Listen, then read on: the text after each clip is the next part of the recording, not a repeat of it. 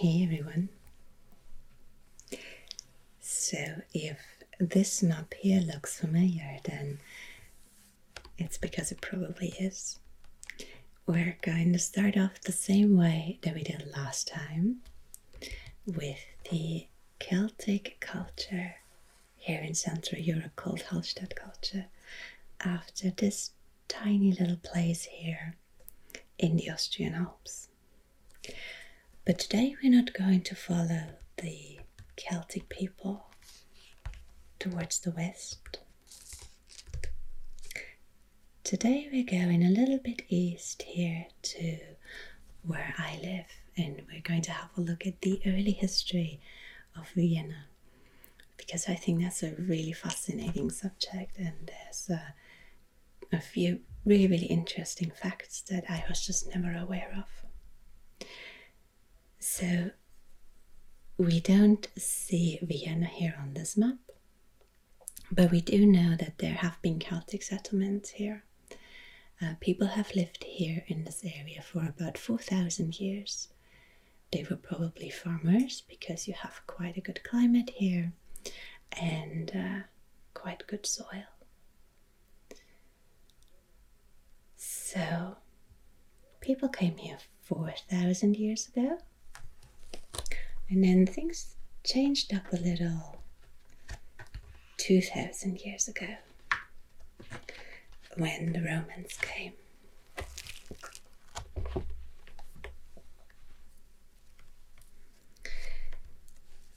Now we can see Vindobona, the Roman military camp right here along the border. So it's called Vindobona.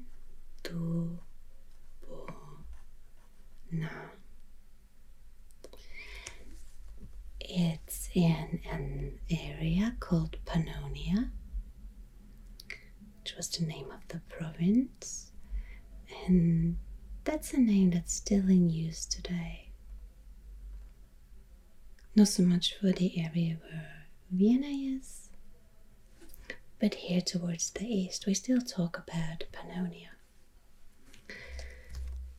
For the longest time, that I thought that the name Wien or Vienna comes from this Roman camp, Vindobona, but that's not true. Um, it probably dates back to a Celtic name. In the early Middle Ages, at about 880, a document was written that referred to some things happening at Wenia, so near a place called Wenia, referring to Vienna. And Wenia comes from the Celtic word or Proto Celtic word Vedunia, and that just means a small river running through a forest. At first, I thought that probably refers to the Danube, even if it's not small. It is a river, and I'm sure there are plenty of forests, so there were plenty of forests. Vedunia, after all, doesn't sound so different from Danube. But it actually refers to another very small river one that is called Wien. So just like the city. And we're gonna come back to the Wien later on. So the origin of the name of the city of Vienna and of its tiny little river coming out of the forest dates back to the Celtic people, and the Romans probably based their name on that Celtic word too. Now, let's have a look at that Roman camp and how exactly it looked. I'm gonna put this aside for now.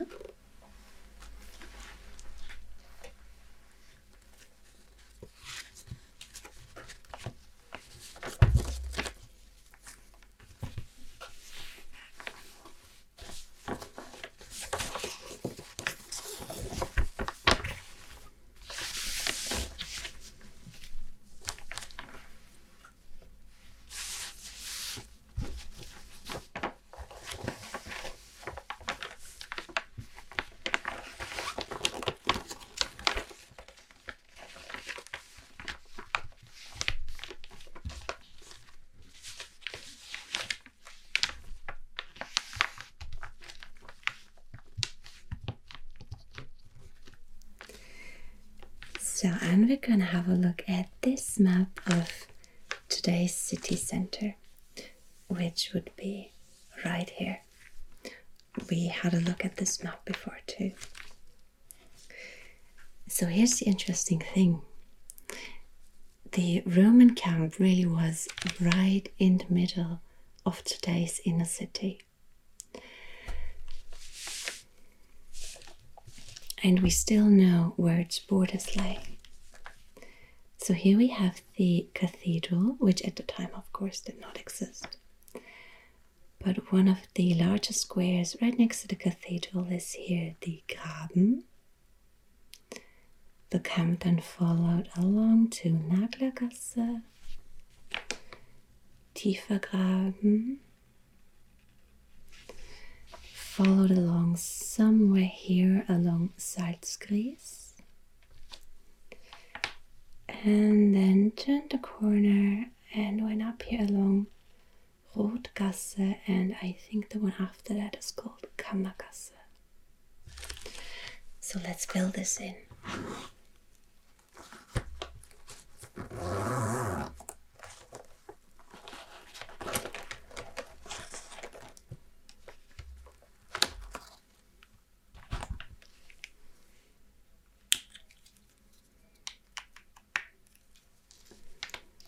We have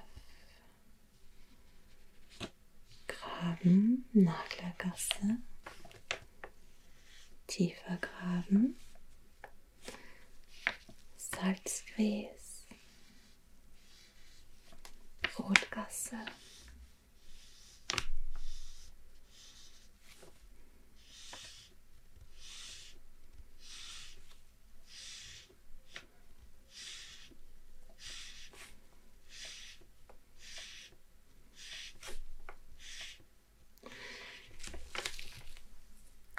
So, this was the military camp. However, there were also some civilian settlements, um, probably out here somewhere.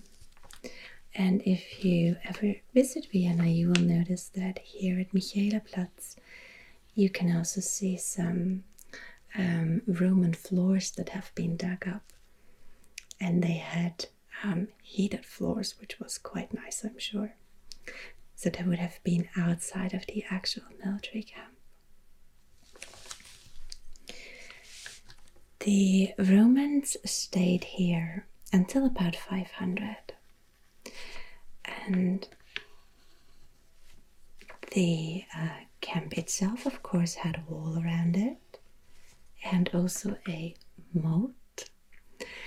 And I never made the connection until I looked this up. This place here where we just started is called Graben. It is what I think of um, the central square of Vienna. Like I said, it's right next to the cathedral. It's a really beautiful, big place with beautiful buildings, plenty of cafes you can sit outside. Um, and it just feels like the, the central square. The word Graben is just a regular German noun. It means moat or ditch. And it is, in fact, really because there was a moat here next to the Roman wall. And here on this side we have Tiefergraben, so the deep moat, which is because one of the smaller rivers went through here. First the Ottakringer Bach and later the Alserbach. None of those two are still aren't visible anymore today. I'm not sure whether they are underground or whether they've been moved elsewhere. But you used to have a small river here up towards the Danube. So I thought that was really interesting. Now, if we quickly look back at this map, I've already said Vindobona was located right here at the frontier. And you can imagine that this is a difficult position to hold. So, once the migration period started and peoples were starting to move across these borders, um, the Romans left rather quickly at about 500. There is some evidence that the um, camp burned down at that time. I'm not too sure if everything burned or not. Um, but the Romans definitely left, and we don't have too many traces. People, however, did not completely give up on the area.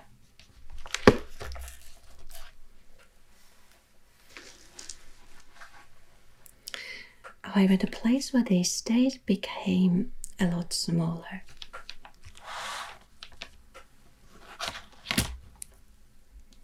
So let's mark that too. We know that people probably stayed here in this area. And during the early Middle Ages, we know of a building called Berghof, which might have some um, connection to the Vienna Mountains, which would be in this area here. Maybe it has something to do with a vineyard, we're not too sure. Um, but Berghof basically means um, Berg is mountain, so like a mountain um, building. It was located somewhere here near Mark-Aurel-Straße, Sterngasse, Hoher Markt, Judengasse, somewhere here in this area.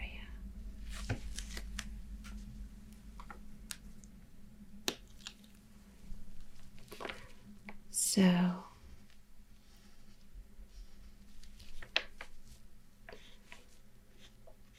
the actual settlement that remained in the early Middle Ages really is quite small. But funnily, it's also exactly the area where I tend to get lost. You have these very, very small streets with unexpected corners. It's not at all like out here. You can see that these streets run straight and parallel next to one another. It's not at all the case here in the center. So that's usually a sign that the way these roads um, have been developed just dates back a lot further, that these are a lot older. There's also some evidence that the wall persisted. It probably deteriorated. It might have been used in some other way, but there definitely was a wall around here for quite some time. And it stayed like that for a while throughout the Middle Ages, basically um, until the new millennium. So after 1000, 1100, things finally started looking up. Um, a lot more people came in, the city started to grow, and we finally have some settlement outside of this original area. Specifically, we have something called an Anger. This is something that was quite common in the Middle Ages and later too. It's basically a green area in the middle of the city, in the center. It was both used for grazing cattle but also just for social activities or um, community fests. And in this case, it would have been here between Sonnenfelsgasse and Bäckerstraße.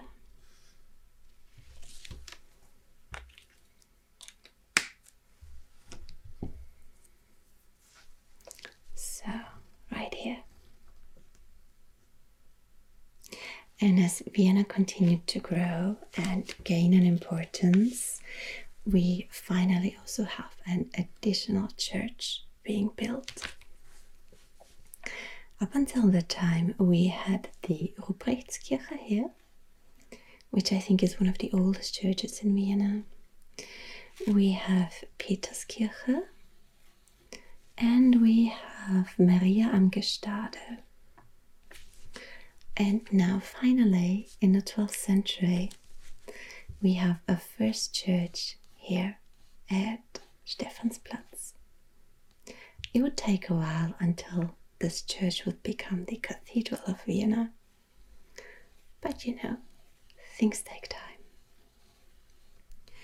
Now, the 12th century was um, a good time not just for Vienna but also for the dynasty of the Babenberger who ruled in Austria at the time.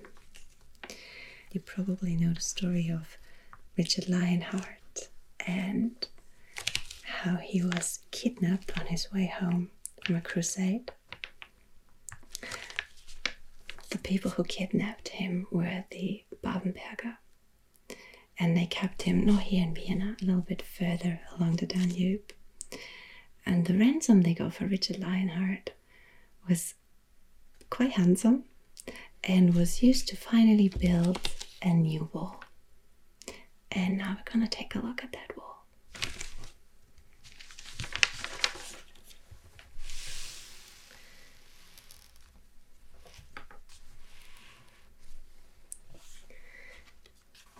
The map that I have now is not from the 12th century.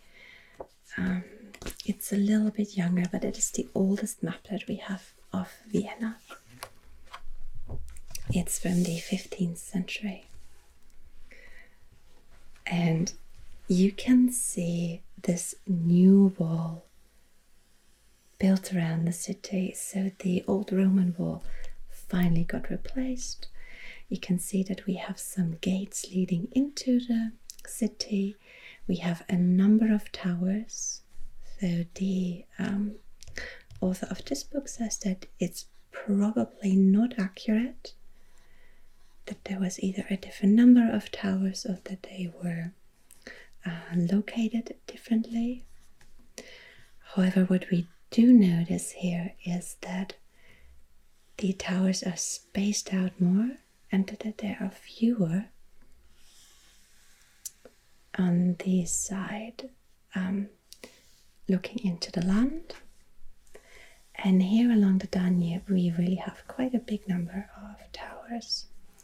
So the Danube here probably was the area that was um, most sensitive. Interestingly, we do not see any streets or roads or paths on here. Um, like I said, even though we are pretty sure that the so the lay of the city still followed the original uh, Roman camp. The streets went along the same paths. We mostly have churches. So I guess that tells us something about importance in the 15th century. We have uh, Michaelerkirche, Peterskirche, we have uh, Ruprechtskirche. Then here we also have something new. In red it says Das ist die Hochschule, so this is the university. And here in the north we have Das ist die Burg. So this is the Hofburg, which if you're following my channel, I'm sure you are perfectly familiar with it. I just quickly want to place these here on the map because again it's interesting to see how it's grown. The old university is placed here and the original um, place where the Habs- uh, where the Babenberger resided was called Am Hof. So it's not here where we have the Hofburg today. This would be the old part of the Hofburg, but Am Hof would have been. Um, let's just see. We have the Schottenstift, which was also funded by the Babenberger and Amhof would have been here. So we see that the original place of the Babenberger would have been inside the lines of the Roman settlement. The university wasn't, and the new Hofburg wasn't either.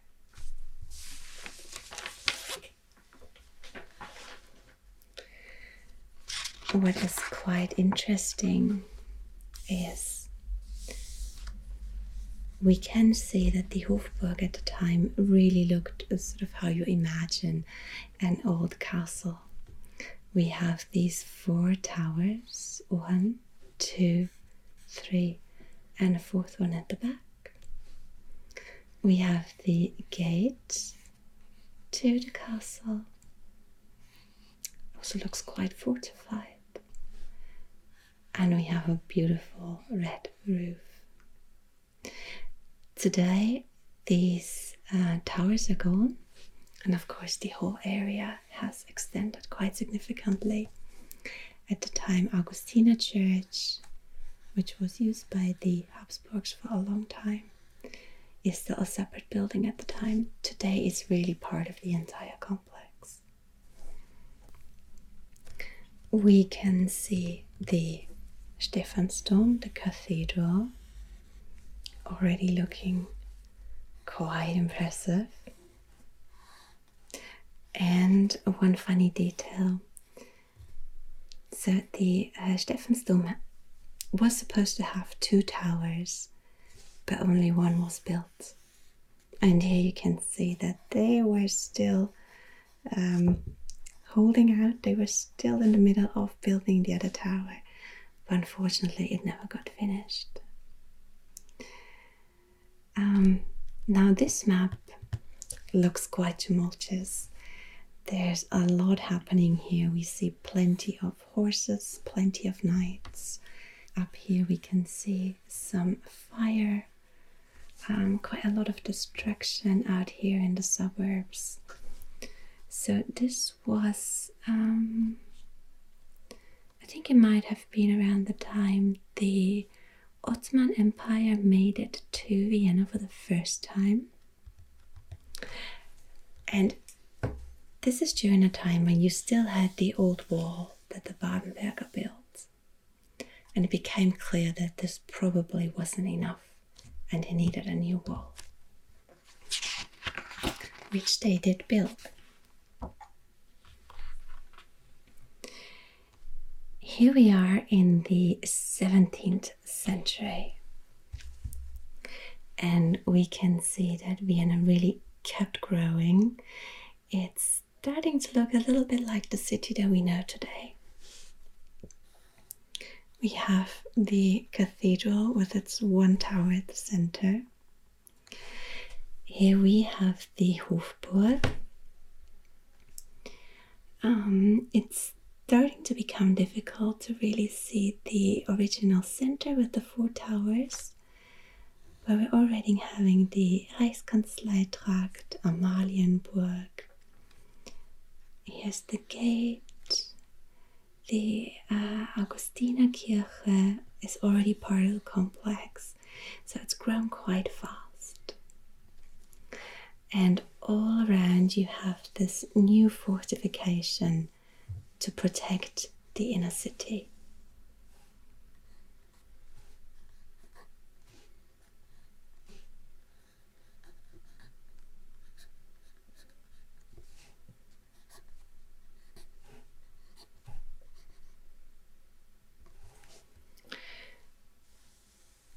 There are also quite a lot of settlements outside of Vienna. So many, many suburbs. The ones that we are seeing here are not the ones that exist today. These unfortunately got burned down and destroyed during the second time that the Ottoman Empire made it all the way up here.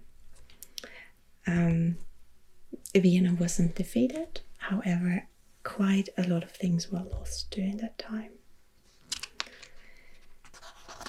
If we continue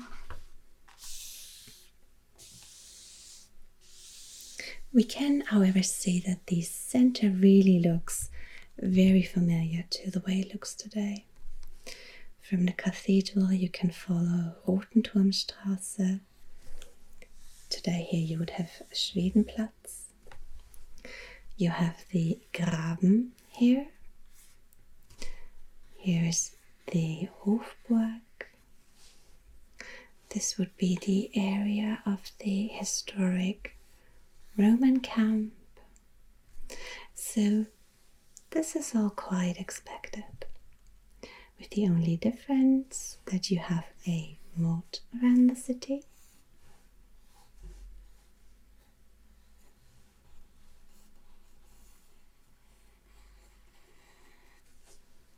On both sides of this design. And of course, a wall.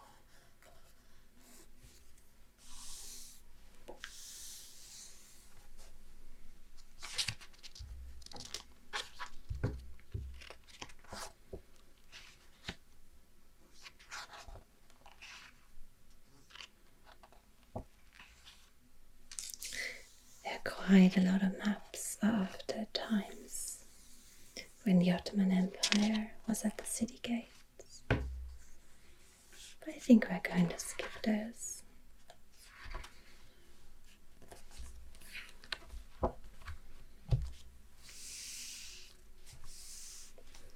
Here again, we can see the outline of the Roman settlement. Graben, Naglergasse, tiefer Graben zu Hoher Markt and back up.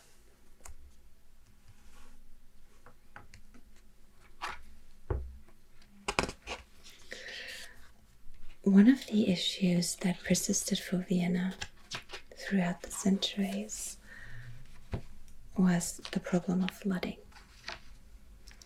Now, I've already mentioned the Wien, the small river that Vienna has its name from.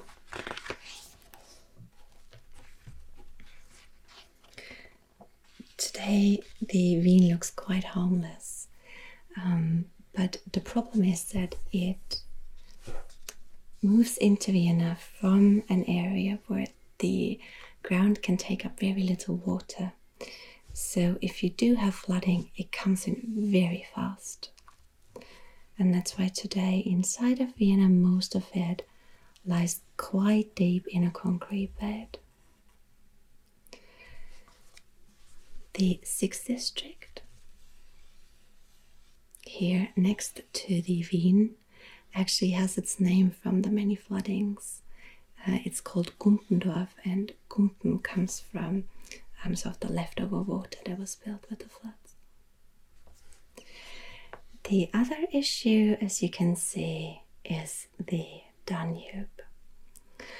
What we've seen on the previous graphics is only this small arm, which today is the Donau Canal. This once was the main arm of the Danube, but over time the Danube shifted. You can see that there are quite a number of different arms. So the water finding its way through the land, changing its course, and of course, bringing floods with it.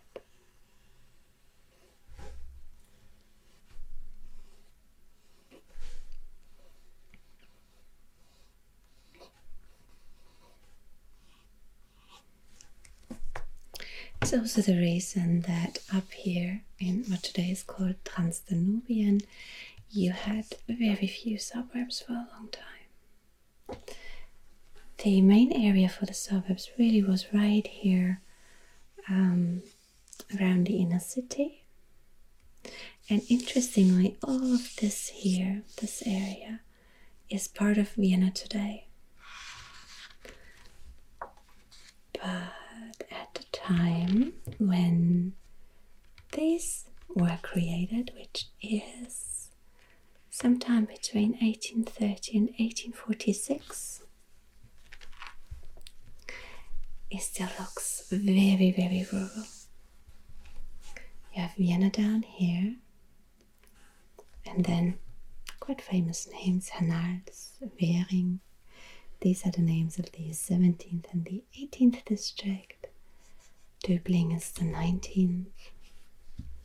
There's Gasthof, Pötzleinsdorf, Neustift, Salmannsdorf, Himmel, the Cobenzlberg, Hermannskogel. And here today you would have the vineyards that you can visit and which are very, very popular, especially now in autumn. From the Cobenzl, you can look down across Vienna, and all of this would be full of houses, people living there. Some of them having a very, very beautiful view, of course, either out towards these mountains or down across the city.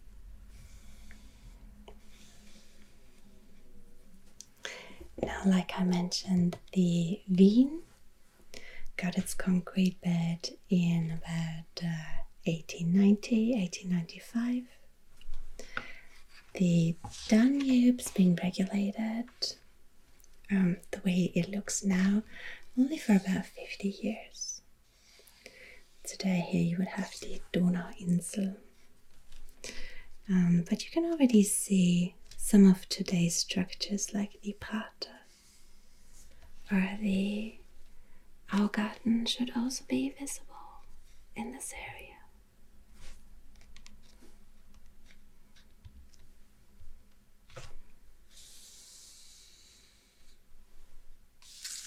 So this wasn't even 200 years ago. And it's really quite impressive how much the city's grown.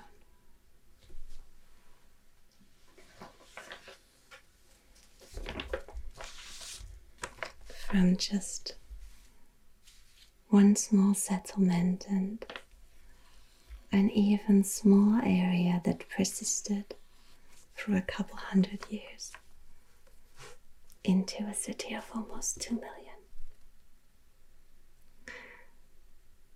And a name that dates back even further.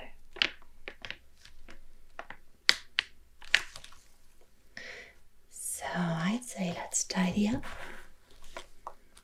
And I'm sure you're quite sleepy by now.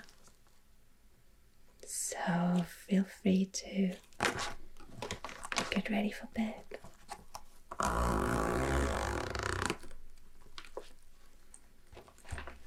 And I hope you can fall asleep quickly.